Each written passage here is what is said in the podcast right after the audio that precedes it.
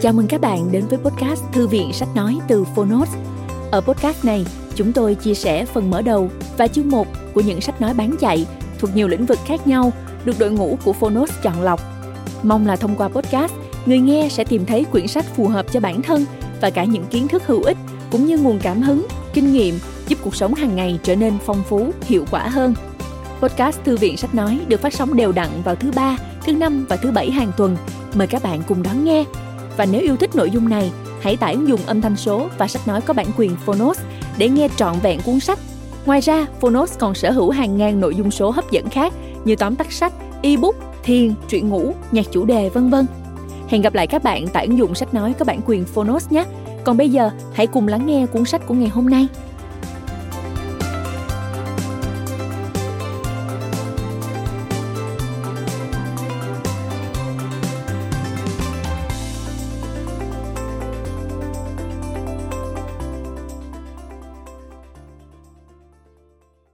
Bạn đang nghe từ Phonos. Siêu kinh tế học hài hước, sự giảm nhiệt toàn cầu, những cô gái bán hoa yêu nước và vì sao những kẻ đánh bom liều chết nên mua bảo hiểm nhân thọ. Tác giả Stephen D. Levitt và Stephen J. Dubner. Ngữ dịch Nguyễn Kim Ngọc và Đào Thị Hương Lan. Độc quyền tại Phonos. Phiên bản sách nói được chuyển thể từ sách in theo hợp tác bản quyền giữa Phonos với công ty cổ phần sách Alpha.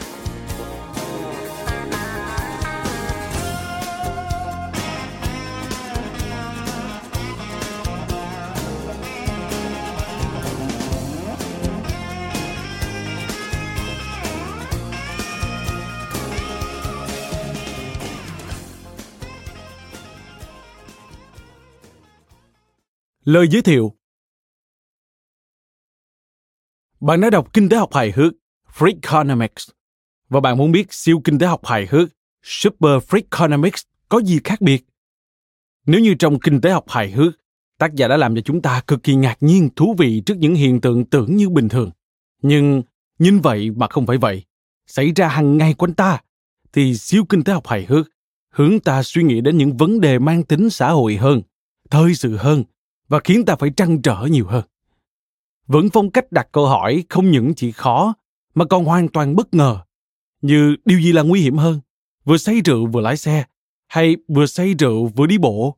Tại sao biện pháp hóa trị liệu được kê đơn cho bệnh nhân nhiều như vậy trong khi nó thực sự không hiệu nghiệm đến thể? Hay liệu thay đổi giới tính có giúp tăng mức lương của bạn lên không? Các tác giả đã thử thách tư duy chúng ta một lần nữa, giúp ta khám phá những khía cạnh bí ẩn rất thú vị của đời sống xã hội qua những câu chuyện về cách con người phản ứng trước động cơ và sử dụng những dữ liệu thống kê để làm nổi bật những khía cạnh mà trước đó bạn chưa bao giờ nghĩ đến. Tác giả cho ta thấy, kinh tế học đã chạm đến cuộc sống hàng ngày như thế nào. Với như việc đi bộ khi say xỉn thì nguy hiểm hơn rất nhiều so với việc lái xe khi say. Những tay ma cô dắt gái giống với đám cò nhà đất như thế nào. Vì sao những kẻ đánh bom liều chết nên mua bảo hiểm sinh mạng? Tại sao Iran lại dùng động cơ kinh tế chứ không phải kêu gọi lòng thương người để tăng số người hiến thận. Trẻ xem TV thường xuyên có nhiều nguy cơ dính dáng đến tội ác khi lớn lên. Trong kinh tế học hài hước và siêu kinh tế học hài hước, Levitt và Dubner đã pha trộn các suy nghĩ thông minh với tài kể chuyện hấp dẫn không giống bất kỳ ai trong nhiều chủ đề khác nhau của cuốn sách. Từ việc tìm hiểu cách thức giải quyết hiện tượng nóng lên toàn cầu cho đến lý giải vì sao giá của việc mua dâm càng ngày càng giảm một cách không ngờ. Từ việc khảo sát cách thức mà con người phản ứng trước những sự việc khác nhau, các tác giả đã cho cả thế giới thấy rõ động cơ của những hành động đó có tốt có xấu. Phần phân tích cuối cùng rất đáng đọc vì vấn đề đó thực sự siêu hài hước. Ngay lập tức trở thành một hiện tượng xuất bản ở Mỹ khi leo lên vị trí hàng đầu trong danh mục các sách bestseller. Siêu kinh tế học hài hước chắc chắn sẽ mang lại cho bạn cách nhìn mới về những việc tưởng chừng đã cũ. Xin trân trọng giới thiệu với các bạn.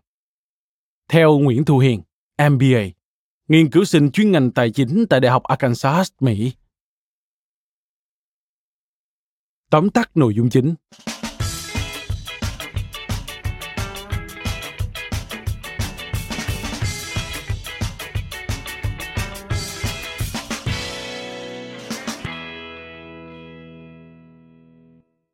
Vài lời phân bua Chúng tôi thừa nhận đã nói dối trong cuốn sách Kinh tế học hài hước trước đây. Dẫn nhập đưa sự hài hước vào kinh tế học. Sự sụp đổ nền tài chính toàn cầu hoàn toàn bị phớt lờ, nhưng chỗ cho những đề tài vô cùng hấp dẫn. Tai hại của việc đi bộ khi say xỉn, vì cứu tinh không ngờ của phụ nữ Ấn Độ, ngập ngùa trong phân ngựa, những con cá mập móm và lũ voi khát máu, những điều bạn luôn tưởng rằng mình biết nhưng thực ra lại chẳng biết gì cả. Chương 1. Tại sao một gái đứng đường lại giống ông già Noel trong cửa hàng bách hóa? Chúng ta sẽ khám phá cái giá của việc là một phụ nữ. Gặp Lashina, một gái mại dâm bán thời gian. Một trăm mụ phù thủy chết. Nhưng cách thức khác nhau mà các cô gái đã bị trừng phạt vì sinh ra là phận gái. Ngay cả các phụ nữ Radcliffe cũng phải trả giá. Điều luật chính tạo công ăn việc làm cho nữ giới, nhưng nam giới lại chỉ mất. Cứ 50 phụ nữ lại có một người làm cải bán hòa. Bùng nổ ngành công nghiệp bán phấn buôn hương tại Chicago thời xưa. Cuộc điều tra có 102. Tình trạng sói mòn giá mùi dâm. Tại sao tình dục đường miệng lại trẻ như vậy? Mà cô dẫn khách so với cò bất động sản. Tại sao cảnh sát lại ưu ái gái bán hoa? Các giáo viên đi đâu? Đâu là nguyên nhân thực sự của khoảng cách lương bổng giữa nam và nữ? Đàn ông có yêu tiền như phụ nữ yêu con không? Thay đổi về giới tính có làm tăng mức lương của bạn không? Gặp Ali, cô gái làng chơi hạnh phúc, vì sao không nhiều phụ nữ làm được như cô? Chương 2. Tại sao những kẻ đánh bom liều chết nên mua bảo hiểm nhân thọ? Chúng ta sẽ bàn về những khía cạnh hấp dẫn của vấn đề sinh tử, mà chủ yếu là tử. Tháng xấu nhất để sinh con. Vòng quay sinh sản cũng ảnh hưởng đến cả ngựa. Tại sao Albert Arp lại nổi tiếng hơn Albert Gilmore? Lợi thế ngày sinh. Tài năng từ đâu ra? Một số gia đình sinh ra cầu thủ bóng chày, số khác lại sinh ra những phần tử khủng bố. Tại sao khủng bố lại rẻ tiền và dễ dàng đến thế? Các hiệu ứng nhỏ giọt của vụ 11 tháng 9. Người đàn ông giúp sửa chữa các bệnh viện. Tại sao series phim ER mới nhất lại trở nên lỗi thời nhanh như thế? Làm thế nào để bạn phân biệt được một bác sĩ giỏi và một bác sĩ kém? Bị khách hàng cắn khi ở công ty. Tại sao bạn muốn bác sĩ ER của bạn là một phụ nữ? Nhưng cách khác nhau để trì hoãn cái chết. Tại sao hóa trị liệu được sử dụng phổ biến đến thế nhưng lại chẳng mấy khi đem lại hiệu quả? Chúng ta vẫn bị bệnh ung thư qua mặt. Chiến tranh không nguy hiểm như bạn nghĩ.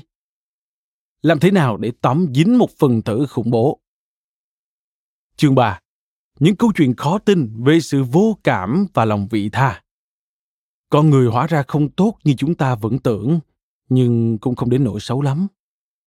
Tại sao 38 con người lại dương mắt nhìn Kirsty Genovese bị sát hại? Với những hàng xóm như vậy, nguyên nhân nào đã dẫn đến sự bùng nổ tội phạm vào thập kỷ 1960? ACLU đã khiến tình hình tội phạm thêm trầm trọng như thế nào? Leave it to Beaver không vô hại như bạn tưởng. Những cội rễ của lòng vị tha, trong sáng và không trong sáng. Ai đến thăm các viện dưỡng lão? Các thảm họa tự nhiên và những ngày thiếu vắng tình tức giật gần. Các nhà kinh tế học theo gót Galileo bước vào vòng thí nghiệm.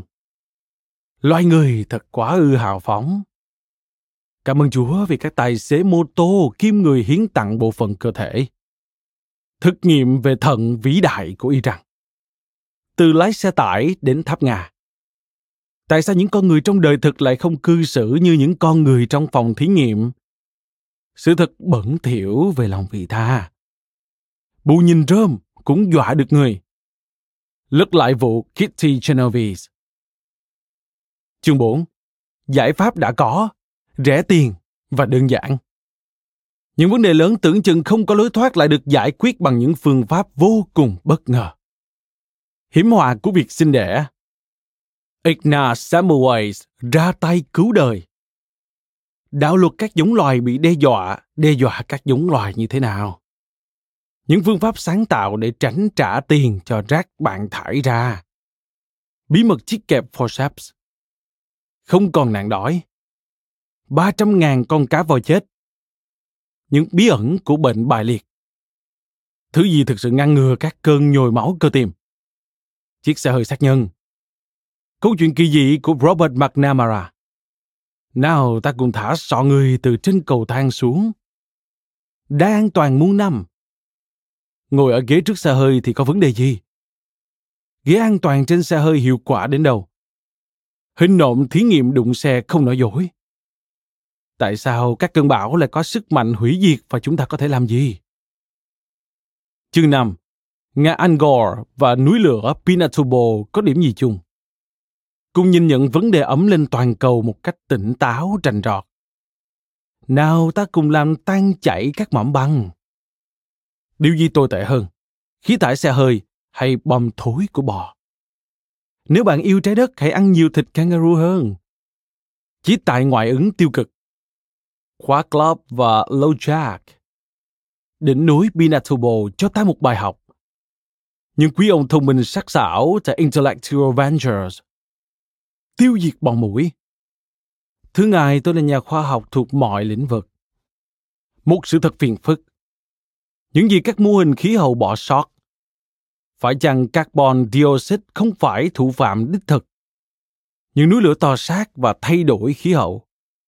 Phương cách nào làm nguội trái đất? Chiếc vòi dẫn lên trời.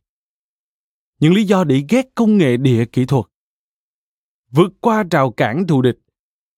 Những tấm gương mọng nước và giải pháp mì xốp. Tại sao thay đổi hành vi lại khó khăn như vậy? Những bàn tay dơ dãy và các bác sĩ tử thần da quy đầu đang rơi. Lời kết, khỉ cũng là người. Phần này hé lộ nhiều chuyện, eo ơi, bạn phải đọc mới tin được cơ. Vài lời phân bua.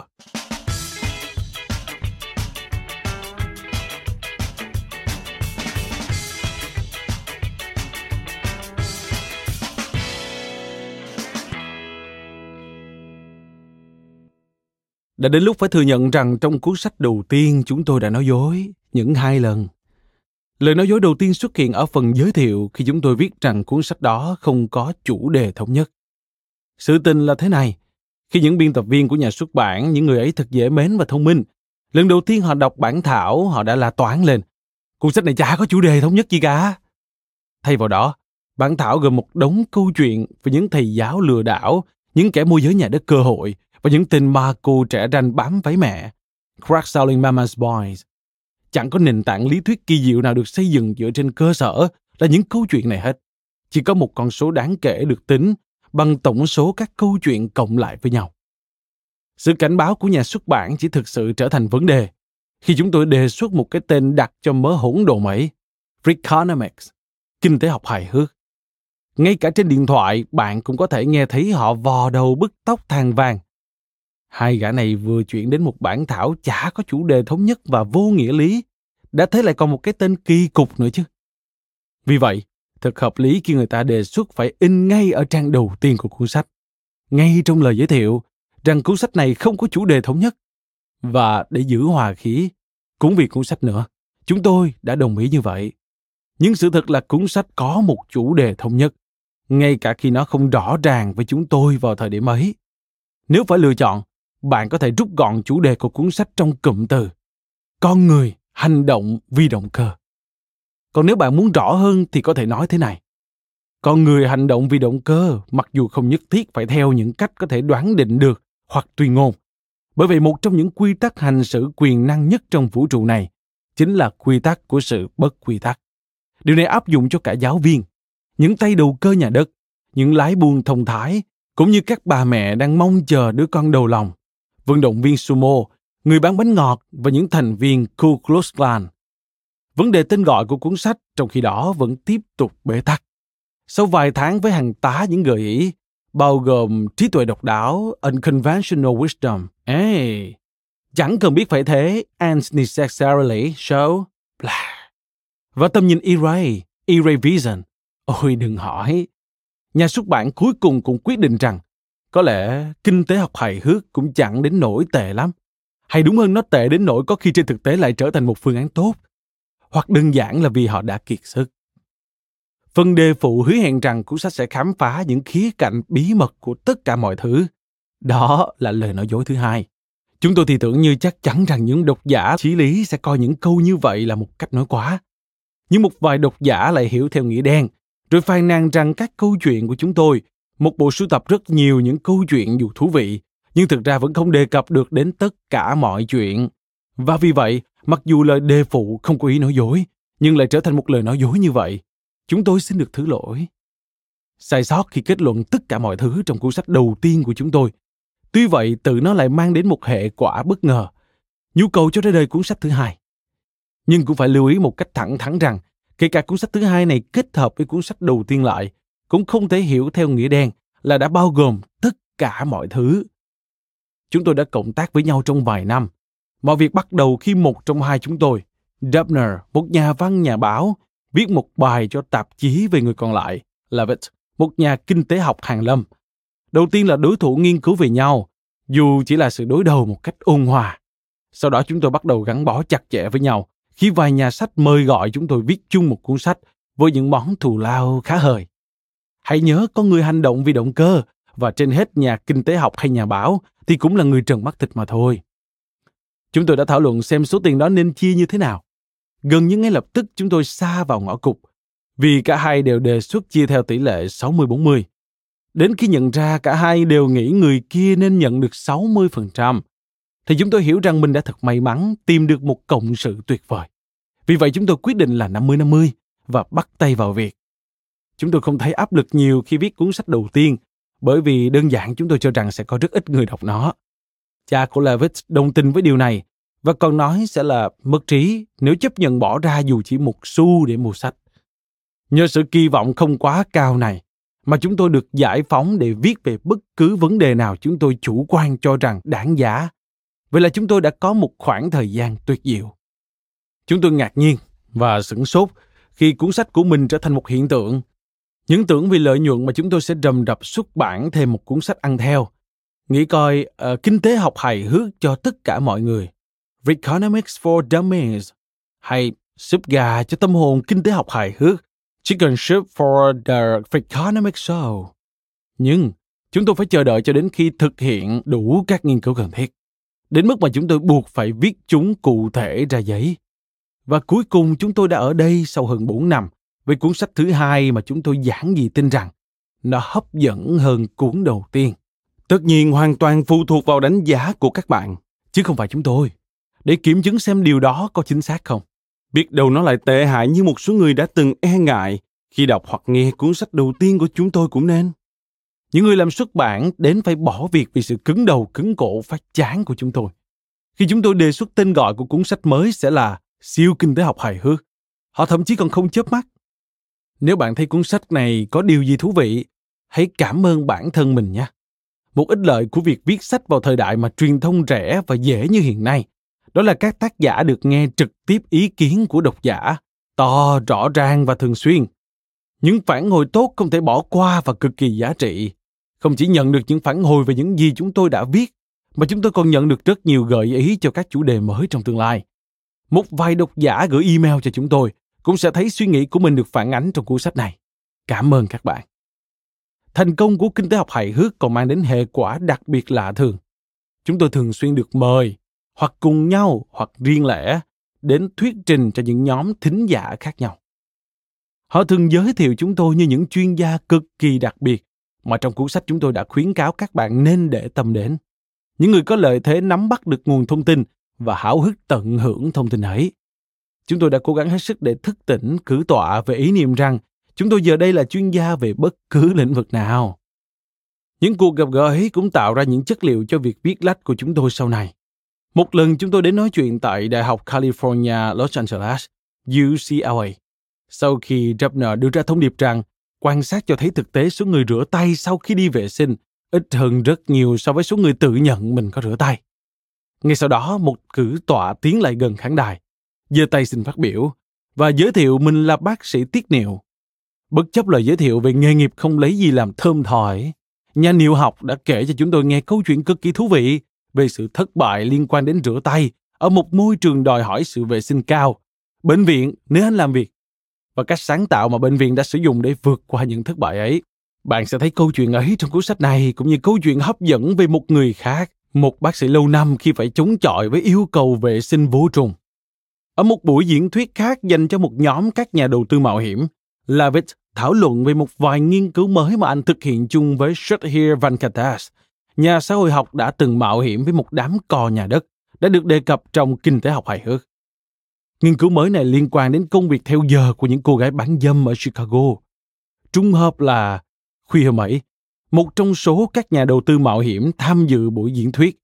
Chúng tôi sẽ gọi anh ta là John, đã có buổi vui vẻ cùng một gái bán dâm theo giờ, mà chúng tôi sẽ gọi là Ali, với giá 300 đô la.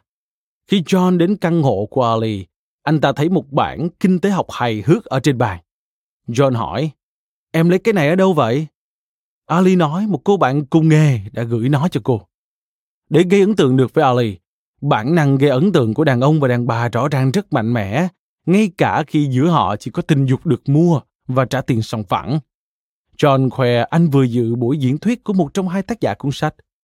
Vẫn còn chưa hết trùng hợp ngẫu nhiên. Trong buổi nói chuyện, Lovett đề cập đến việc ông đang tiến hành nghiên cứu một số thứ liên quan đến những cô gái bán hoa.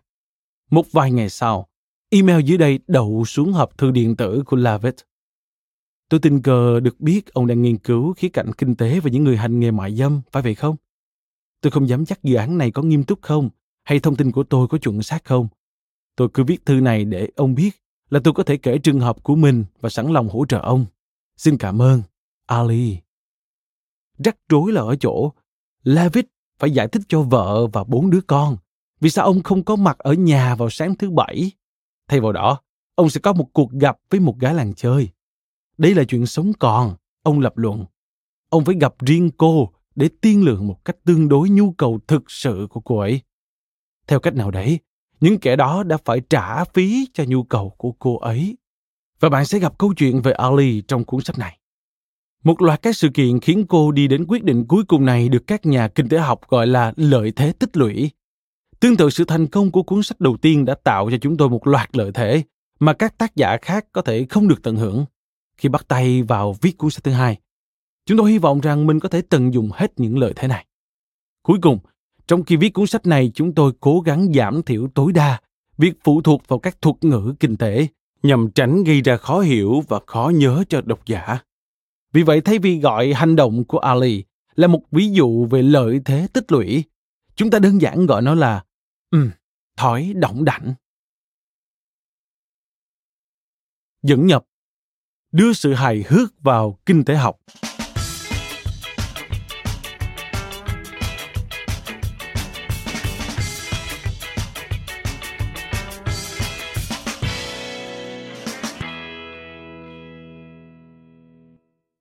Rất khó để đưa ra nhiều quyết định trong cuộc sống. Bạn nên theo đuổi sự nghiệp theo hướng nào? Bạn có nên đưa người mẹ già yếu của mình vào một viện dưỡng lão? Vợ chồng bạn đã có hai đứa con, vậy có nên sinh đứa thứ ba? Những vấn đề như vậy rất khó quyết định bởi vô số lý do. Một trong số đó là tính rủi ro cao. Có rất nhiều yếu tố không chắc chắn trong đó. Trên tất cả, những quyết định như vậy rất hiếm gặp. Nghĩa là bạn không được thực hành nhiều trước khi ra quyết định. Bạn có thể rất thạo mua hàng nhu yếu phẩm cho gia đình vì bạn thường xuyên làm như thế, nhưng mua căn nhà đầu tiên lại là một chuyện hoàn toàn khác. Một số quyết định khác trong khi ấy lại rất rất dễ dàng. Tưởng tượng là bạn vừa rời khỏi bữa tiệc ở nhà một người bạn. Anh ấy sống cách nhà bạn chỉ có một dặm thôi. Các bạn đã rất vui vẻ, bạn đã uống đến 4 ly rượu lớn. Giờ thì cuộc vui đã đến lúc tàn. Trong khi cạn ly cuối cùng, bạn trút chìa khóa ô tô ra khỏi túi. Bất chợt bạn nhận ra đó là một ý tưởng tồi. Bạn đâu đủ điều kiện để lái xe chứ. Trong vài tập kỹ trở lại đây, tất cả chúng ta đều được dạy dỗ đầy đủ về những nguy cơ có thể xảy ra nếu lái xe trong tình trạng say xỉn. Một người lái xe trong tình trạng ấy có nguy cơ gây ra tai nạn nhiều gấp 13 lần so với một người bình thường. Vậy mà vẫn có rất nhiều người lái xe khi đã say xỉn. Ở Hoa Kỳ, hơn 30% các cuộc va chạm xe cộ chết người xảy ra do có ít nhất một tài xế đang ở trong tình trạng say rượu. Lúc đêm khuya, thời điểm mọi người thường uống nhiều rượu nhất, thì tỷ lệ này tăng lên gần 60%. Tính tổng thể thì cứ 140 dặm đường thì có một lái xe say rượu hoặc 21 tỷ dặm mỗi năm. Tại sao lại có nhiều người ngồi sau vô lăng khi uống say đến thế? Có thể là vì, và điều này có lẽ là một thống kê gây sốc nhất, các lái xe say xỉn rất ít khi bị tóm. Trên 27.000 dặm đường có lái xe say xỉn điều khiển, thì chỉ có một người bị bắt. Nghĩa là nếu bạn lái xe hết một chiều dọc nước Mỹ, sau đó vòng đi, rồi vòng lại tới ba lần nữa trong tình trạng say bia rượu thì mới bị cảnh sát tóm, bắt tấp vô lề đường. Cùng với các hành vi xấu khác, lái xe khi say xỉn hoàn toàn có thể bị xóa bỏ nếu có một động cơ đủ mạnh được thiết lập. Ví dụ là những rào chắn đường được lập ra một cách ngẫu nhiên để có thể xử lý các lái xe say xỉn ngay tại chỗ. Nhưng xã hội của chúng ta dường như không có ý định ấy. Hãy quay lại bữa tiệc tại nhà bạn thân của bạn.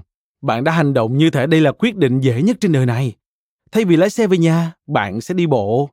Với lại bạn cũng chỉ phải đi bộ có một dặm thôi mà. Bạn đến chào tạm biệt người bạn của mình. Cảm ơn về bữa tiệc và nói cho anh ấy nghe kế hoạch của bạn. Anh bạn ủng hộ nhiệt liệt quyết định sáng suốt ấy. Nhưng anh ta có nên làm như vậy không? Tất cả chúng ta đều biết rằng lái xe khi say rượu là cực kỳ nguy hiểm. Thế còn đi bộ khi say thì sao? Liệu đó có phải là một quyết định quá nhanh chóng và đơn giản? Hãy để các con số thống kê trả lời. Mỗi năm có hơn một ngàn khách bộ hành thiệt mạng trong các vụ tai nạn giao thông vì bước xuống lòng đường không quan sát, vì nằm nghỉ bên các quốc lộ, vì bị va chạm mạnh khi đang băng qua đường cao tốc. Hãy so sánh con số này với tổng số những người chết trong các vụ tai nạn liên quan đến chất cồn mỗi năm, khoảng 13.000. Thì con số những người chết khi đi bộ trong tình trạng say rượu có vẻ rất nhỏ bé. Nhưng khi bạn lựa chọn hoặc đi bộ hoặc lái xe, con số tổng thể lại không thể đong đếm được. Đây là câu hỏi liên quan. Tính theo đơn vị dặm đường thì lái xe khi say xỉn nguy hiểm hơn hay đi bộ khi say xỉn nguy hiểm hơn. Mỗi ngày một người Mỹ đi bộ trung bình 1,5 dặm. Có khoảng 327 triệu người Mỹ trong độ tuổi từ 16 trở lên. Nghĩa là mỗi năm những người Mỹ trong độ tuổi được phép lái xe đi bộ khoảng 43 tỷ dặm. Giả sử là cứ 140 dặm thì có một người đi bộ say xỉn. Tỷ lệ quãng đường tương ứng có một người lái xe say rượu, thì trung bình mỗi năm người Mỹ đi bộ 307 triệu dặm đường trong tình trạng say xỉn. Là một phép tính đơn giản tính trên tỷ lệ dặm đường, thì một người khách bộ hành say xỉn có nguy cơ bị thiệt mạng nhiều gấp 8 lần so với người lái xe bị say xỉn. Nhưng vẫn còn một điểm quan trọng nữa. Một người đi bộ say rượu dường như không có khả năng làm hại hay gây thiệt mạng cho người khác ngoài chính bản thân mình. Điều này ngược lại với người lái xe say xỉn. Trong các tai nạn chết người do say rượu, có 36% nạn nhân hoặc là hành khách, hoặc khách bộ hành, hoặc là những người tài xế khác. Do vậy, sau khi tính cả số lượng những người vô tội bị thiệt mạng trong những tai nạn xe cộ do lái xe say rượu, thì tỷ lệ thương vong do người đi bộ say rượu vẫn nhiều gấp 5 lần so với người lái xe say rượu tính trên tỷ lệ trung bình giảm đường. Vậy là khi bạn rời khỏi bữa tiệc thì quyết định rõ ràng là lái xe an toàn hơn đi bộ. Tất nhiên, sẽ an toàn hơn nữa nếu bạn chịu khó uống bớt đi hoặc gọi một chiếc taxi. Có thể lần tới sau khi uống đến 4 cốc rượu mạnh ở một bữa tiệc nào đó, bạn sẽ ra một quyết định hơi khác biệt một chút đấy. Hoặc nếu bạn không giữ được mình, thì bạn bè của bạn có thể sẽ sắp xếp mọi việc theo chiều hướng ấy. Bởi vì đã là bạn tốt của nhau thì không nên để bạn bè đi bộ khi say xỉn. Ngày nay, nếu bạn được quyền lựa chọn nơi sinh ở bất kỳ đâu trên thế giới này, thì Ấn Độ hẳn không phải là một lựa chọn khôn ngoan nhất. Bất chấp tốc độ tăng trưởng kinh tế nhảy vọt của Ấn Độ trên trực quốc tế, quốc gia này vẫn đang oan minh, chịu nhiều đau đớn. Triển vọng sống và tỷ lệ biết đọc biết viết thấp, ô nhiễm và tham nhũng cao. Ở khu vực nông thôn, nơi có đến hơn 2 phần 3 người Ấn Độ sinh sống, chỉ hơn một nửa số dân có điện sinh hoạt, và trong bốn hộ gia đình thì chỉ có một hộ có nhà vệ sinh. Và sẽ đặc biệt kém may mắn nếu sinh ra là phụ nữ, bởi vì rất nhiều bậc cha mẹ Ấn Độ thể hiện thái độ trọng nam khinh nữ rất nặng nề. Chỉ có 10% gia đình Ấn Độ có hai con trai muốn sinh thêm, trong khi có gần 40% gia đình có hai con gái muốn cố thử sinh thêm một quý tử.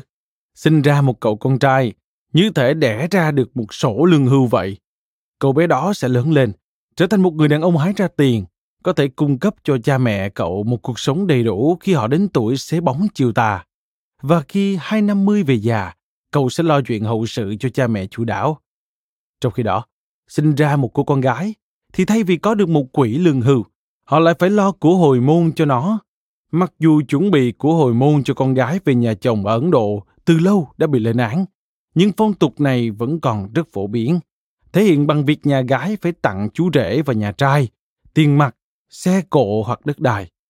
Gia đình nhà gái cũng thường bị gắn trách nhiệm lo tiền tổ chức đám cưới. Quỹ từ thiện Smile Train, tạm dịch con tàu cho những nụ cười của Mỹ, chuyên hỗ trợ các cuộc phẫu thuật hở hàm ếch cho trẻ em nghèo trên toàn thế giới gần đây, đã đến Chennai, Ấn Độ. Khi một người đàn ông địa phương được hỏi ông ta có bao nhiêu người con, ông ta đã trả lời một. Nhưng sau đó tổ chức này được biết người đàn ông đó đúng là có một cậu con trai. Nhưng ông ta còn có năm cô con gái nữa. Những người con này rõ ràng bị cha của chúng coi như không có. Smile Train cũng được biết rằng các bà đỡ ở Chennai đôi khi được trả khoảng 2,50 đô la để làm ngạt một đứa trẻ gái sơ sinh nếu nó bị dị tật hở hàm ếch. Và thế là, để đạt được mục đích nhân đạo của quỹ từ thiện, tổ chức này đã trả khoảng 10 đô la cho các bà đỡ mỗi khi họ mang được một đứa trẻ bị hở hàm ếch đến bệnh viện để làm phẫu thuật. Các bé gái ở Ấn Độ bị trẻ trúng đến mức hệ quả là số lượng nam giới hiện nay đã dư thừa tới 35 triệu người. Số những phụ nữ bị mất tích này, như các nhà kinh tế học Amartya Sen đã gọi, được cho là đã chết bởi những tác động gián tiếp bị cha mẹ bỏ đói hoặc không được chăm sóc y tế, có thể là để nhường phần chăm sóc cho anh hoặc em trai, hoặc bị làm hại trực tiếp. Bé gái vừa ra đời đã bị bà đỡ hoặc cha mẹ giết ngay.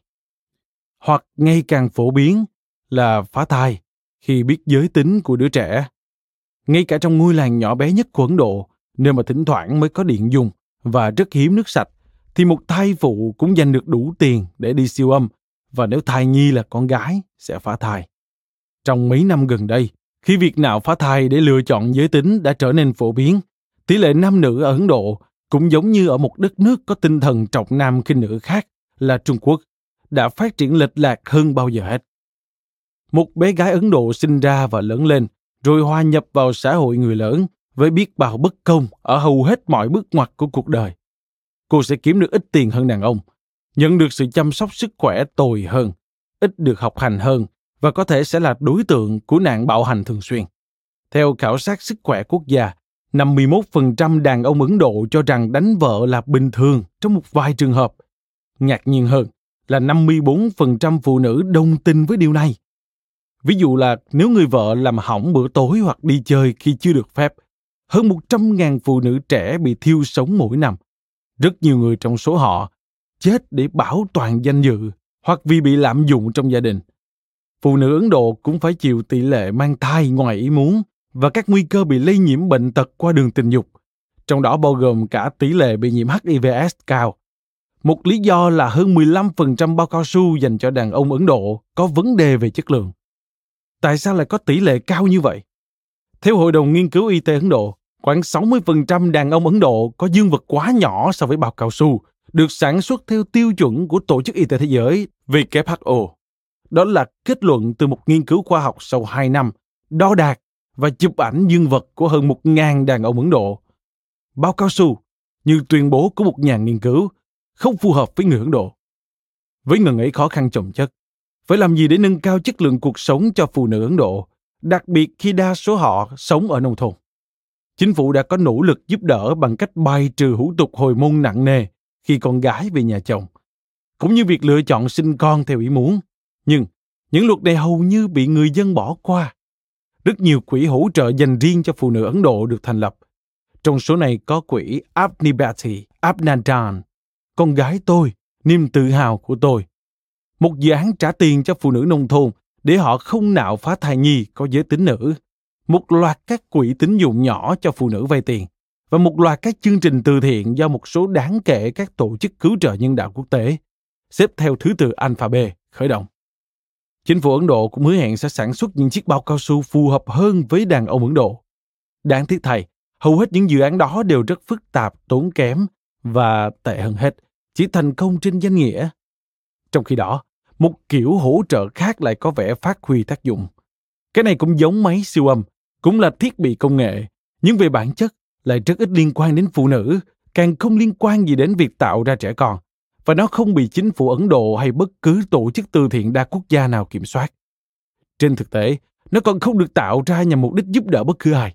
Ít nhất là theo cách thông thường mà chúng ta thường nghĩ về chuyện giúp đỡ. Thực ra nó chỉ là một phát minh cũ được gọi là cái tivi. Mạng lưới truyền hình quốc gia đã có mặt từ nhiều thập kỷ, nhưng đơn giản vì độ phủ sóng kém và các chương trình nghèo nàn nên rất ít người theo dõi truyền hình. Gần đây nhờ giá thành các trang thiết bị truyền hình và hệ thống phân phối giảm mạnh, nên một số lượng lớn người dân Ấn Độ, những người chưa từng biết đến sự tồn tại của loại thiết bị này, đã được tiếp cận rộng rãi với truyền hình cáp và truyền hình vệ tinh. Từ năm 2001 đến năm 2006, có khoảng 150 triệu người dân Ấn Độ lần đầu biết đến truyền hình cáp. Ngôi làng của họ đột nhiên được tiếp xúc với những chương trình trò chơi và các bộ phim truyền hình mới mẻ nhất. Các bản tin thời sự và các phóng sự điều tra được phát đi từ các thành phố lớn của Ấn Độ, cũng như các kênh nước ngoài. Đối với nhiều người dân Ấn Độ, TV là cánh cửa đầu tiên nhìn ra với thế giới tươi đẹp bên ngoài. Nhưng không phải tất cả mọi làng quê đều có truyền hình cáp, và thời điểm được tiếp nhận hệ thống truyền hình này cũng khác nhau. Sự phát triển bước đầu non trẻ của truyền hình ở địa phương chỉ là vấn đề về dữ liệu, một trải nghiệm thú vị tự nhiên mà các nhà kinh tế học mong muốn được khám phá. Các nhà kinh tế học được nhắc đến ở đây chính là cặp bạn trẻ người Mỹ Emily Oster và Robert Johnson. Bằng cách tìm hiểu sự thay đổi ở các làng khác nhau, dựa trên việc làng đó đã có truyền hình cáp để xem hay chưa, và thời điểm xuất hiện phương tiện truyền thông này mà họ đưa ra mức độ ảnh hưởng của TV đối với phụ nữ Ấn Độ. Họ khảo sát số liệu từ một cuộc thăm dò của chính phủ trên 2.700 hộ gia đình, hầu hết đều sống ở nông thôn. Phụ nữ từ 15 tuổi trở lên được hỏi về phong cách sống, sở thích và các mối quan hệ gia đình. Và họ phát hiện ra rằng những phụ nữ được tiếp cận với truyền hình cáp sớm hơn, bộc lộ một thái độ ít khoan dung hơn, với hành động bạo hành phụ nữ, thái độ sùng bái con trai giảm đáng kể và có xu hướng thực hành sự tự chủ của bản thân hơn. TV, theo một cách nào đó, đã tiếp sức cho phụ nữ mà bản thân chính phủ cũng không hình dung được khi họ phát triển hệ thống truyền hình. Nguyên nhân của sự thay đổi này là gì? Có phải phụ nữ Ấn Độ trở nên độc lập hơn sau khi được nhìn thấy cuộc sống của những người phụ nữ ở khắp nơi trên thế giới bước ra từ chiếc TV? Những phụ nữ ăn vận trang phục mà họ thích, tiêu tiền theo cách họ muốn và được đối xử không giống như một vật sở hữu hay một chiếc máy đẻ. Hay phải chăng những chương trình ấy đơn giản là khiến những người phụ nữ nông thôn cảm thấy xấu hổ khi phải thừa nhận với những người thực hiện khảo sát của chính phủ rằng họ đang bị đối xử một cách tàn tệ. Có thể hiểu được lý do vì sao người ta hay hoài nghi về dữ liệu trong các cuộc khảo sát cá nhân. Bởi thường có một hố sâu ngăn cách giữa câu trả lời và hành động trên thực tế của người được hỏi. Theo ngôn ngữ kinh tế, đó là hai hành vi được biết đến với tên gọi, những sở thích được tuyên bố và những sở thích được phơi bày. Hơn nữa, nếu là một khảo sát vô thưởng vô phạt, Khảo sát của chính phủ ở đây là một trường hợp như thế. Rất có thể số lượng câu trả lời không trung thực sẽ rất lớn. Thậm chí, những câu trả lời ấy diễn ra một cách vô thức bởi các đối tượng được hỏi đơn giản chỉ là đánh dấu vào các câu trả lời mà họ nghĩ rằng người khảo sát muốn nghe. Nhưng, khi bạn có thể kiểm chứng những sở thích được phơi bày hay những hành vi trên thực tế, thì bạn sẽ thấy mọi việc rất khác. Đó chính là điểm mà Oster và Jensen phát hiện ra bằng chứng thuyết phục của sự thay đổi thực sự. Tỷ lệ sinh của những gia đình Ấn Độ có truyền hình cáp thấp hơn so với những gia đình không có phương tiện truyền thông này. Ở một đất nước như Ấn Độ, tỷ lệ sinh nở thấp hơn thường đồng nghĩa với sự tự chủ hơn cho phụ nữ và hạn chế những nguy cơ về sức khỏe.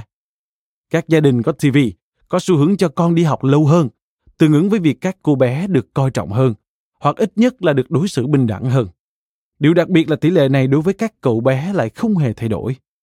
Những con số hiếm hoi này khiến bộ dữ liệu cuộc khảo sát cá nhân trở nên đáng tin hơn. Rõ ràng là truyền hình cáp đã thực sự truyền thêm sức mạnh cho phụ nữ nông thôn ở Ấn Độ, ngay cả ở những nơi mà sự khoan dung đối với nạn bạo hành gia đình vẫn chưa kịp vươn tới. Hoặc có thể, đơn giản là vì các ông chồng quá mãi mê xem bóng chày. Khi thế giới khực khừ tiến tới kỷ nguyên hiện đại, nó phát triển ngày một đông đúc và vội vã. Hầu hết các cuộc mở rộng đều diễn ra ở các thành phố như London, Paris, New York và Chicago. Chỉ tính riêng ở nước Mỹ, các thành phố đã tăng lên 30 triệu dân trong thế kỷ 19. Một nửa trong số đó xuất hiện chỉ vỏn vẹn trong 20 năm cuối thế kỷ. Bản thân sự gia tăng dân số và sự dịch chuyển của cải vật chất đi kèm với nó, từ nơi này sang nơi khác, làm nảy sinh một vấn đề phức tạp. Phương thức vận chuyển chính sản sinh ra một loạt các sản phẩm phụ mà các nhà kinh tế học gọi là những ảnh hưởng ngoại biên tiêu cực, bao gồm sự tắc nghẽn giao thông, chi phí bảo hiểm tăng cao và quá nhiều tai nạn giao thông chết người. Mua màng thể hiện rõ nét trong bữa cơm gia đình, đôi khi được thể hiện bằng việc giá xăng dầu và lương thực tăng, kéo theo tình trạng khan hiếm. Tiếp đến là vấn đề về ô nhiễm không khí và nhiễm độc chất thải, hiếm họa đối với môi trường, cũng như các nguy cơ về sức khỏe con người. Chúng ta đang bàn về vấn đề xe cộ phải không? Không, không phải. Chúng ta đang nói về ngựa. Ngựa, Ngư bạn linh hoạt và khỏe khoắn của con người từ xa xưa, trở thành con vật hữu ích theo rất nhiều cách khác nhau. Khi các thành phố hiện đại đua nhau mọc lên như nấm, kéo xe hàng và xe chở khách, vận chuyển vật liệu xây dựng, bốc dỡ hàng hóa từ tàu và thuyền, thậm chí hỗ trợ quá trình sản xuất đồ gia dụng, kéo dây cáp, sản xuất bia và quần áo. Nếu cô con gái yêu dấu của bạn bị bệnh nguy cấp, bác sĩ sẽ lao đến nhà bạn trên lưng ngựa. Nếu một đám cháy bùng phát, nhân viên cứu hỏa cưỡi ngựa phi trên phố mang theo bình xịt cứu hỏa.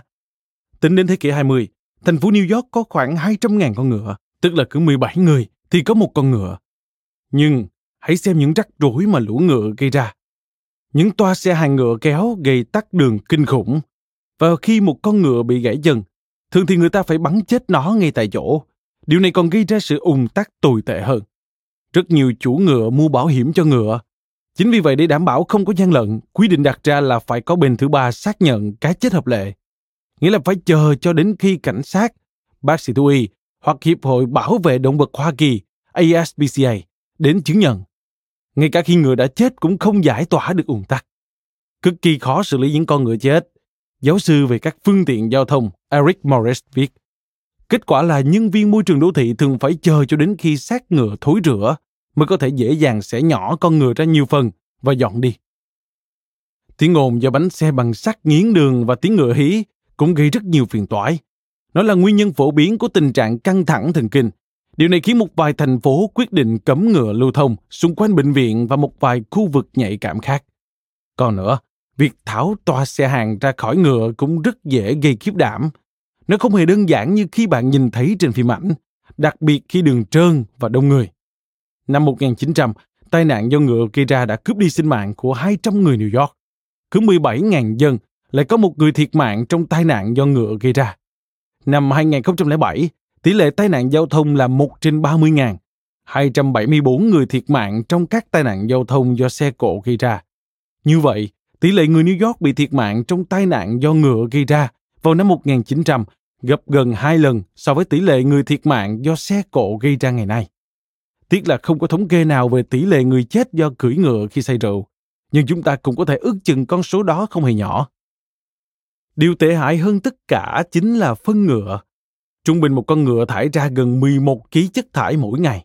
Nguyên văn là 24 pound và 6 feet. Người dịch đổi bộ số đo cân nặng chiều dài ra đơn vị kg và mét cho thông dụng với độc giả Việt Nam. Khoảng 200.000 con ngựa sẽ thải ra 2,1 triệu tấn phân mỗi ngày. Lấy đâu ra chỗ chứa phân ngựa? Nhiều thập kỷ trước đây, khi các thành phố chưa có quá nhiều ngựa như lúc này, đã xuất hiện khu chợ làm chức năng mua phân ngựa. Ở đó nông dân đến chợ phân ngựa, bằng ngựa tất nhiên, về bón cho ruộng của mình. Nhưng khi số lượng ngựa ở các thành phố bùng phát, thì phân ngựa trở nên thừa mứa. Ở các bãi đất trống, phân ngựa chất thành từng cột cao hàng 18 mét. Phân ngựa dày trên đường hăng thành rãnh dài như khi trời có tuyết. Vào mùa hè, mùi hôi thối bốc lên tận thiên đàng. Khi trời mưa, những vũng lầy phân ngựa ngập ngụa lên cả vỉa hè, và ngấm vào tận các tầng hầm nhà dân. Ngày nay, khi bạn chiêm ngưỡng những ngôi nhà quý tộc xưa với hiên nhà trang nhã, phòng khách kiêu hãnh cao hơn hẳn so với mặt đường, thì hãy nhớ rằng chúng được thiết kế như vậy là để chủ nhân của các ngôi nhà có thể đứng cao hơn so với bãi biển phân ngựa dưới chân. Phân ngựa có ảnh hưởng nghiêm trọng đến sức khỏe con người. Chúng là nguồn thức ăn dồi dào cho hàng tỷ loại ruồi nhặn mang trong mình những mầm dịch bệnh chết người chuột và những loài sâu bọ khác đào bới trong đống phân ngựa để tìm kiếm những hạt ngũ cốc chưa tiêu hóa hết. Và những loại thức ăn cho ngựa, lúa mạch, trở nên đắt đỏ hơn vì nhu cầu thức ăn cho ngựa tăng cao. Vào thời ấy, chẳng có ai lo lắng việc trái đất nóng lên, nhưng nếu có thì rất có thể ngựa sẽ trở thành kẻ thù số một của loài người, do phân ngựa sinh ra khí metan, một khí gây hiệu ứng nhà kính khủng khiếp. Năm 1898, thành phố New York đứng ra tổ chức hội nghị quốc tế về quy hoạch đô thị đầu tiên. Nội dung chủ yếu là giải quyết vấn đề liên quan đến phân ngựa, vì tất cả các thành phố lớn khác trên thế giới đều đứng trước cuộc khủng hoảng tương tự. Nhưng không tìm được giải pháp nào khả dĩ. Eric Morris viết, vấp phải cuộc khủng hoảng này, Hội nghị quy hoạch đô thị tuyên bố thất bại và giải tán sau 3 ngày làm việc thay vì 10 ngày như dự kiến. Tất cả các thành phố lớn trên thế giới đều lâm vào một tình cảnh tiến thoái lưỡng nan. Họ không thể thiếu ngựa, đồng thời cũng không thể chung sống với ngựa. Và rồi vấn đề nan giải bỗng biến mất. không phải do các chính phủ đưa ra được giải pháp, cũng chẳng phải có phép lạ nào can thiệp. Số lượng ngựa ở các thành phố không tăng lên, không phải nhờ những cuộc biểu tình của đám đông nhằm thể hiện lòng vị tha hay sự tự kiềm chế, bất chấp những lợi ích do ngựa mang lại. Vấn đề được giải quyết nhờ vào sự tiến bộ của khoa học kỹ thuật. Không, cũng không phải là phát minh xử lý chất thải của ngựa. Ngựa bị đẩy lui ra các vùng ngoại ô vì sự xuất hiện của xe điện và xe hơi. Cả hai loại phương tiện này đều cực kỳ sạch sẽ và rõ ràng là tiện ích hơn. Xe hơi với giá thành rẻ hơn và tiện dụng hơn xe ngựa được tuyên bố là vị cứu tinh của môi trường. Các thành phố trên thế giới có thể thở phào nhẹ nhõm, cuối cùng họ không phải bịt mũi nữa và lại tiếp tục tiến bước phát triển. Câu chuyện tiếc thay lại chưa dừng ở đó. Những giải pháp đã cứu thế kỷ 20 dường như lại lâm vào tình thế hiểm nghèo ở thế kỷ 21 bởi vì xe hơi và xe điện bản thân chúng lại mang trong mình những tác động ngoại biên tiêu cực. Lượng khí carbon từ hơn một tỷ chiếc xe hơi và hàng nghìn lò đốt than đá thải ra trong một thế kỷ qua dường như đã làm trái đất nóng lên. Cũng giống như hoạt động của ngựa trước đây đã từng đe dọa bước tiến của nhân loại. Thì nay xuất hiện một nỗi lo ngại rằng hoạt động của con người cũng tạo ra nguy cơ tương tự. Martin Weisman, một nhà kinh tế học môi trường của Đại học Harvard đã chứng minh rằng có khoảng 5% nguy cơ nhiệt độ trái đất sẽ tăng đến độ đủ để phá hủy hành tinh trái đất mà chúng ta đang sống. Ở một vài lĩnh vực như truyền thông chẳng hạn, không bao giờ gặp phải tình thế mà nó không tiên lượng trước, thì thuyết định mệnh thậm chí còn đất phát triển mạnh mẽ hơn nữa. Có lẽ điều này cũng không quá ngạc nhiên khi giải pháp cho một vấn đề không xuất hiện ngay trước mắt chúng ta, thì rất dễ kết luận rằng không có giải pháp nào xuất hiện hết. những lịch sử đã chứng minh hết lần này đến lần khác rằng những giả thuyết như vậy là hoàn toàn sai lầm. Không thể nói rằng thế giới hoàn hảo, cũng không thể nói rằng tất cả mọi sự phát triển đều tốt đẹp, ngay cả khi sự phát triển của xã hội sản sinh ra những sản phẩm không thể thiếu được đối với một số người. Đó là lý do tại sao nhà kinh tế học Joseph Schumpeter đã gọi chủ nghĩa tư bản là một sự phá hoại sáng tạo. Nhưng loài người có khả năng kỳ diệu là luôn tìm ra những giải pháp công nghệ có khả năng hóa giải các vấn đề. Và điều này có vẻ đúng với trường hợp trái đất nóng lên. Chẳng phải vì vấn đề này ít nghiêm trọng, chẳng qua chỉ là sự khéo léo của con người khi giảng cho vấn đề này một động cơ thích đáng nhất định sẽ khiến nó trở thành một vấn đề hệ trọng hơn, thậm chí đáng khích lệ hơn, thay đổi công nghệ ngày càng đơn giản hơn, và vì vậy có giá thành thấp hơn cả những tiên đoán điên rồ nhất của các nhà tiên tri. Thực vậy, trong chương cuối cùng của cuốn sách, chúng ta sẽ gặp một nhóm những nhà phản kỹ sư, những người đã phát triển không chỉ một mà là hai giải pháp cho vấn đề trái đất nóng lên. Cả hai đều có giá rẻ hơn doanh thu bán hàng của hàng trăm con ngựa thuần chủng Kinneyland trong nhà bán đấu giá ở Kentucky phân ngựa bỗng nhiên trở nên có giá, đến mức nhiều ông chủ nông trại ở Massachusetts phải gọi cảnh sát để ngăn người hàng xóm chở phân ngựa đi. Người hàng xóm thì cho là có sự hiểu lầm ở đây rằng ông ta đã được người chủ cũ cho phép. Nhưng người chủ hiện tại cũng không chịu lùi bước, mà ngược lại đòi ông hàng xóm phải trả 600 đô la mới được mang phân ngựa đi. Người hàng xóm mê phân ngựa này là ai vậy? Không ai khác chính là Martin Weisman, một nhà kinh tế học với những dự báo nghiêm trọng về tình trạng trái đất nóng lên. Một đồng nghiệp viết cho Westman khi câu chuyện này được đăng tải trên báo chí. Xin chúc mừng. Hầu hết các nhà kinh tế học mà tôi biết đều là những nhà xuất khẩu rồng phân ngựa, và bạn có vẻ như là một nhà nhập khẩu rồng. Chế ngự được vấn đề phân ngựa, những hiệu quả không lường của truyền hình cáp, những hiểm nguy khi đi bộ trong tình trạng say rượu, có gì trong số đó liên quan đến kinh tế học? Thay vì tư duy theo kiểu một vấn đề kinh tế, tốt hơn hãy coi chúng là những câu chuyện minh họa cho phương pháp tiếp cận kinh tế. Đó là khái niệm do Gary Becker, nhà kinh tế học lâu năm thuộc trường đại học Chicago, người được trao giải Nobel năm 1992 đưa ra, giờ đã trở nên thông dụng. Trong bài diễn văn nhận giải, ông giải thích rằng phương pháp tiếp cận kinh tế này không thừa nhận việc con người bị thúc đẩy chỉ bởi tính ích kỷ hay hiếu thắng. Đó là một phương pháp phân tích không phải là sự thừa nhận về những động cơ cụ thể nào. Hành vi của con người được thực hiện bởi một loạt các giá trị và sở thích phong phú hơn nhiều. Baker bắt đầu sự nghiệp của mình bằng nghiên cứu về những đề tài không phải là đặc trưng của ngành kinh tế học như tội ác và sự trừng phạt, nghiện ma túy, sự phân chia thời gian, chi phí và lợi nhuận của các đám cưới, sự nuôi dạy con cái, vấn đề ly hôn. Hầu hết các đồng nghiệp của ông đều không để mắt tới những vấn đề này. Ông nhớ lại, trong thời gian dài, những việc làm của tôi bị hầu hết các nhà kinh tế học hàng đầu tẩy chay hoặc kịch liệt phản đối. tôi bị coi là kẻ lạc loài và có lẽ không phải là một nhà kinh tế học chân chính. Ừm, nếu những gì Gary Barker làm không phải là đặc trưng của ngành kinh tế học, thì chúng tôi lại càng muốn thực hiện chúng. Nói cho đúng, những gì Baker đã làm trước đây thì ngày nay được biết tới với tên gọi kinh tế học hài hước. Sự kết hợp giữa phương pháp tiếp cận kinh tế với một góc nhìn lém lĩnh sự hài hước. Nhưng ở thời điểm đó, người ta còn chưa kịp phát minh ra từ này. Phát biểu trong lễ trao giải Nobel, Becker cho rằng phương pháp tiếp cận kinh tế không phải là vấn đề chính, cũng không phải là một thuật toán lý giải nền kinh tế. Hơn thế đó là một quyết định khám phá thế giới với một góc nhìn hơi khác biệt một chút. Đó là một hệ thống mô tả cách thức con người đưa ra những quyết định và cách thức mà họ thay đổi suy nghĩ. Tại sao họ lại yêu và cưới một người nào đó? Tại sao họ lại hận và thậm chí giết chết một ai đó?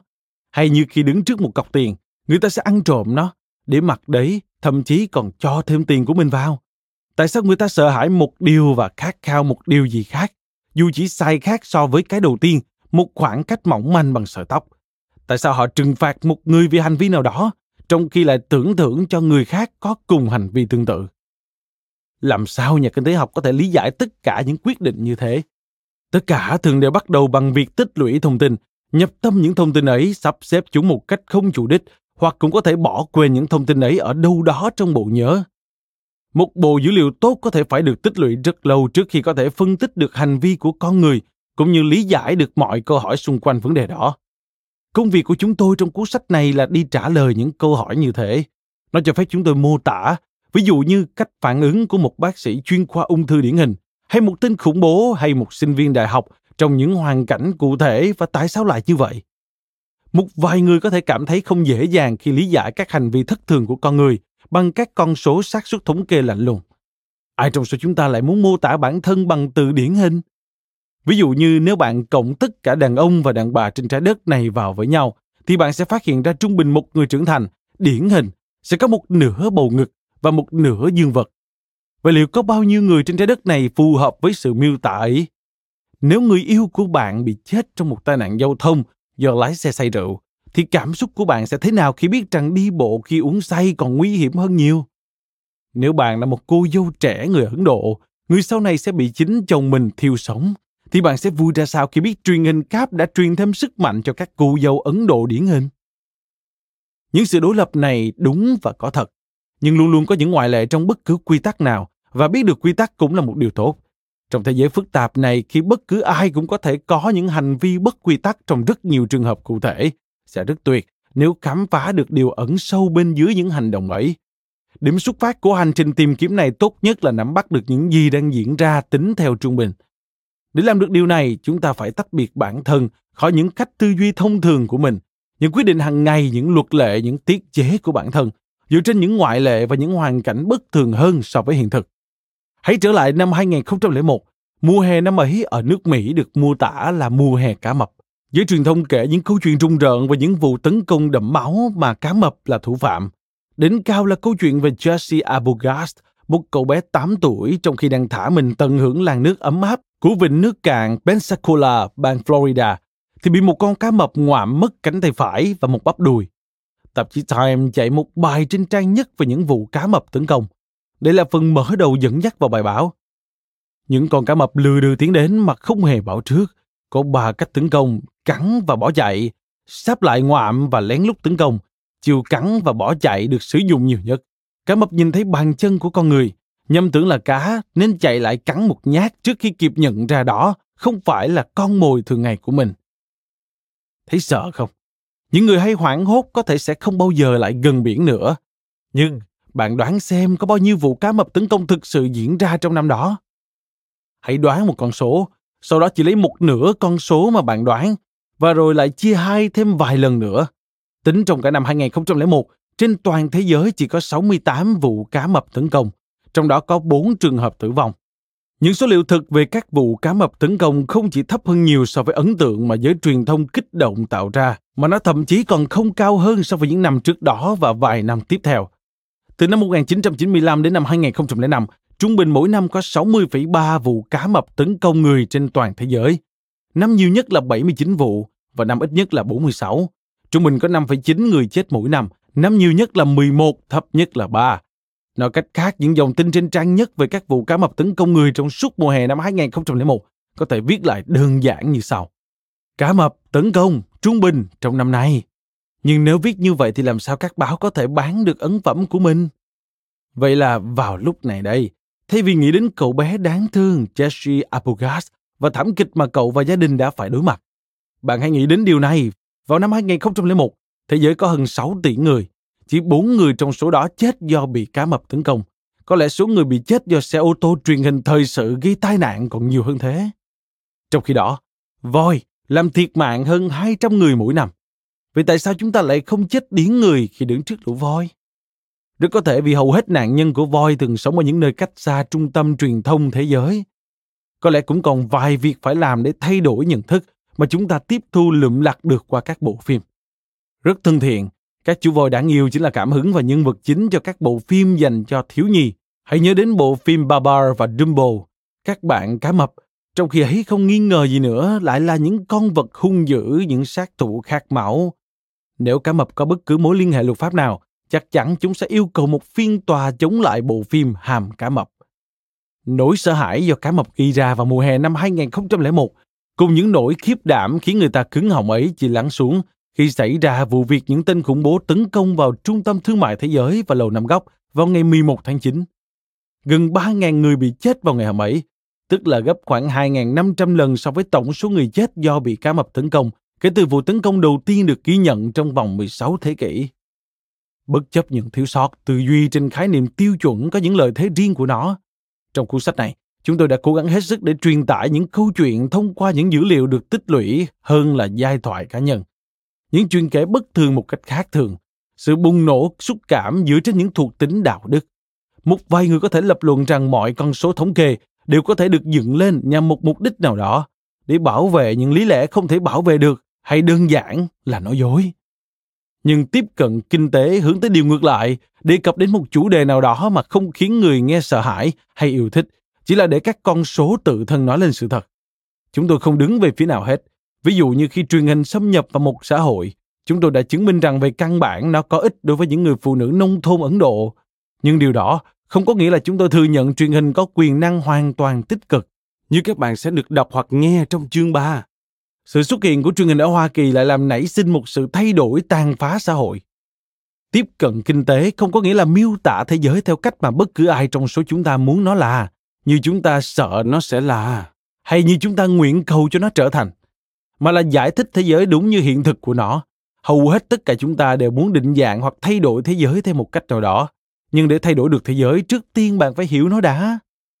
Khi viết cuốn sách này, chúng tôi đã trải qua một năm khủng hoảng tài chính khó khăn bắt đầu bằng cuộc khủng hoảng cho vay nợ mua nhà dưới chuẩn ở Hoa Kỳ và lan rộng ra như bệnh dịch hạch kinh tế lây nhiễm ra toàn thế giới. Phải có đến hàng trăm, nếu không muốn nói là hàng nghìn cuốn sách được xuất bản về đề tài ấy. Nhưng đây không phải là một trong số những cuốn sách như vậy. Tại sao? Chủ yếu bởi vì kinh tế học vĩ mô và các khía cạnh phức tạp của nó cũng như các phần chuyển động đơn giản không phải là lĩnh vực của chúng tôi. Sau những sự kiện diễn ra gần đây, người ta có thể băn khoăn liệu kinh tế vĩ mô có phải là phần sân mà bất cứ nhà kinh tế học nào cũng quan tâm hay không. Hầu hết các nhà kinh tế mà công chúng biết đến đều được giới thiệu như những vị thánh có thể cho bạn biết một cách chắc chắn thị trường chứng khoán, lạm phát hay lãi suất sẽ chuyển theo hướng nào. Các nhà kinh tế học có đủ trải nghiệm để lý giải quá khứ, nhưng có rất ít tiền để dự đoán tương lai họ vẫn đang tiếp tục tranh luận xem liệu chính sách của Franklin Delano Roosevelt nhằm chế ngự cuộc đại khủng hoảng có thực sự hiệu quả hay làm cho nó càng trở nên trầm trọng hơn. Tất nhiên là họ không đơn độc. Dường như việc tin tưởng vào những dự đoán tương lai đã trở thành một phần trong tính cách của loài người, và một tính cách khác tương tự như vậy là nhanh chóng quên đi hậu quả của những dự đoán ấy. Vì vậy thực tế là chúng tôi không có gì để nói trong cuốn sách này về cái mà mọi người vẫn gọi là kinh tế nỗ lực lớn nhất của chúng tôi, dù ít ỏi như bản thân nó, chính là những chủ đề mà chúng tôi đề cập đến. Dường như chúng không liên quan trực tiếp đến kinh tế, nhưng có thể đưa ra một vài góc nhìn về hành vi của con người trong cuộc sống thực. Tin hay không là tùy bạn. Nếu bạn có thể hiểu được động cơ khiến một giáo viên hay một vận động viên sumo gian lận, bạn có thể hiểu vì sao bong bóng kinh tế nợ dưới chuẩn từng xuất hiện trong quá khứ. Những câu chuyện mà bạn sẽ đọc tới đây thuộc về rất nhiều lĩnh vực, từ hành lang những học viện uy nghiêm nhất cho đến những góc phố cáu bẩn nhất. Rất nhiều trong số đó dựa trên nghiên cứu khoa học gần đây của Levitt. Một số khác lấy cảm hứng từ một vài nghiên cứu sinh chuyên ngành kinh tế, cũng như những kỹ sư, những nhà vật lý học thiên thể, những tên giết người loạn thần cấp hay những bác sĩ cấp cứu, những nhà sử học không chuyên và những nhà thần kinh học nghiên cứu về gen. Gần như tất cả các câu chuyện đều có thể xếp vào một trong hai loại. Những chuyện mà bạn luôn nghĩ rằng mình đã biết, nhưng thực ra thì không. Và những chuyện bạn không bao giờ biết mình muốn biết về chúng, nhưng sự thật là có. Rất nhiều phát hiện của chúng tôi có thể chưa thực sự hữu ích hoặc chưa thực thuyết phục lắm. Nhưng không sao hết, chúng tôi mới chỉ đang nói những lời dạo đầu câu chuyện. Đâu đã đến lúc phải nói lời cuối cùng. Điều đó có nghĩa hẳn là bạn sẽ tìm thấy một vài điều để tranh luận trong những trang tiếp theo của cuốn sách này. Nếu các bạn không tranh luận, chúng tôi sẽ rất thất vọng. Cảm ơn các bạn đã lắng nghe podcast Thư viện Sách Nói. Podcast này được sản xuất bởi Phonos, ứng dụng sách nói có bản quyền và âm thanh số dành cho người Việt. Hẹn gặp lại ở những tập tiếp theo.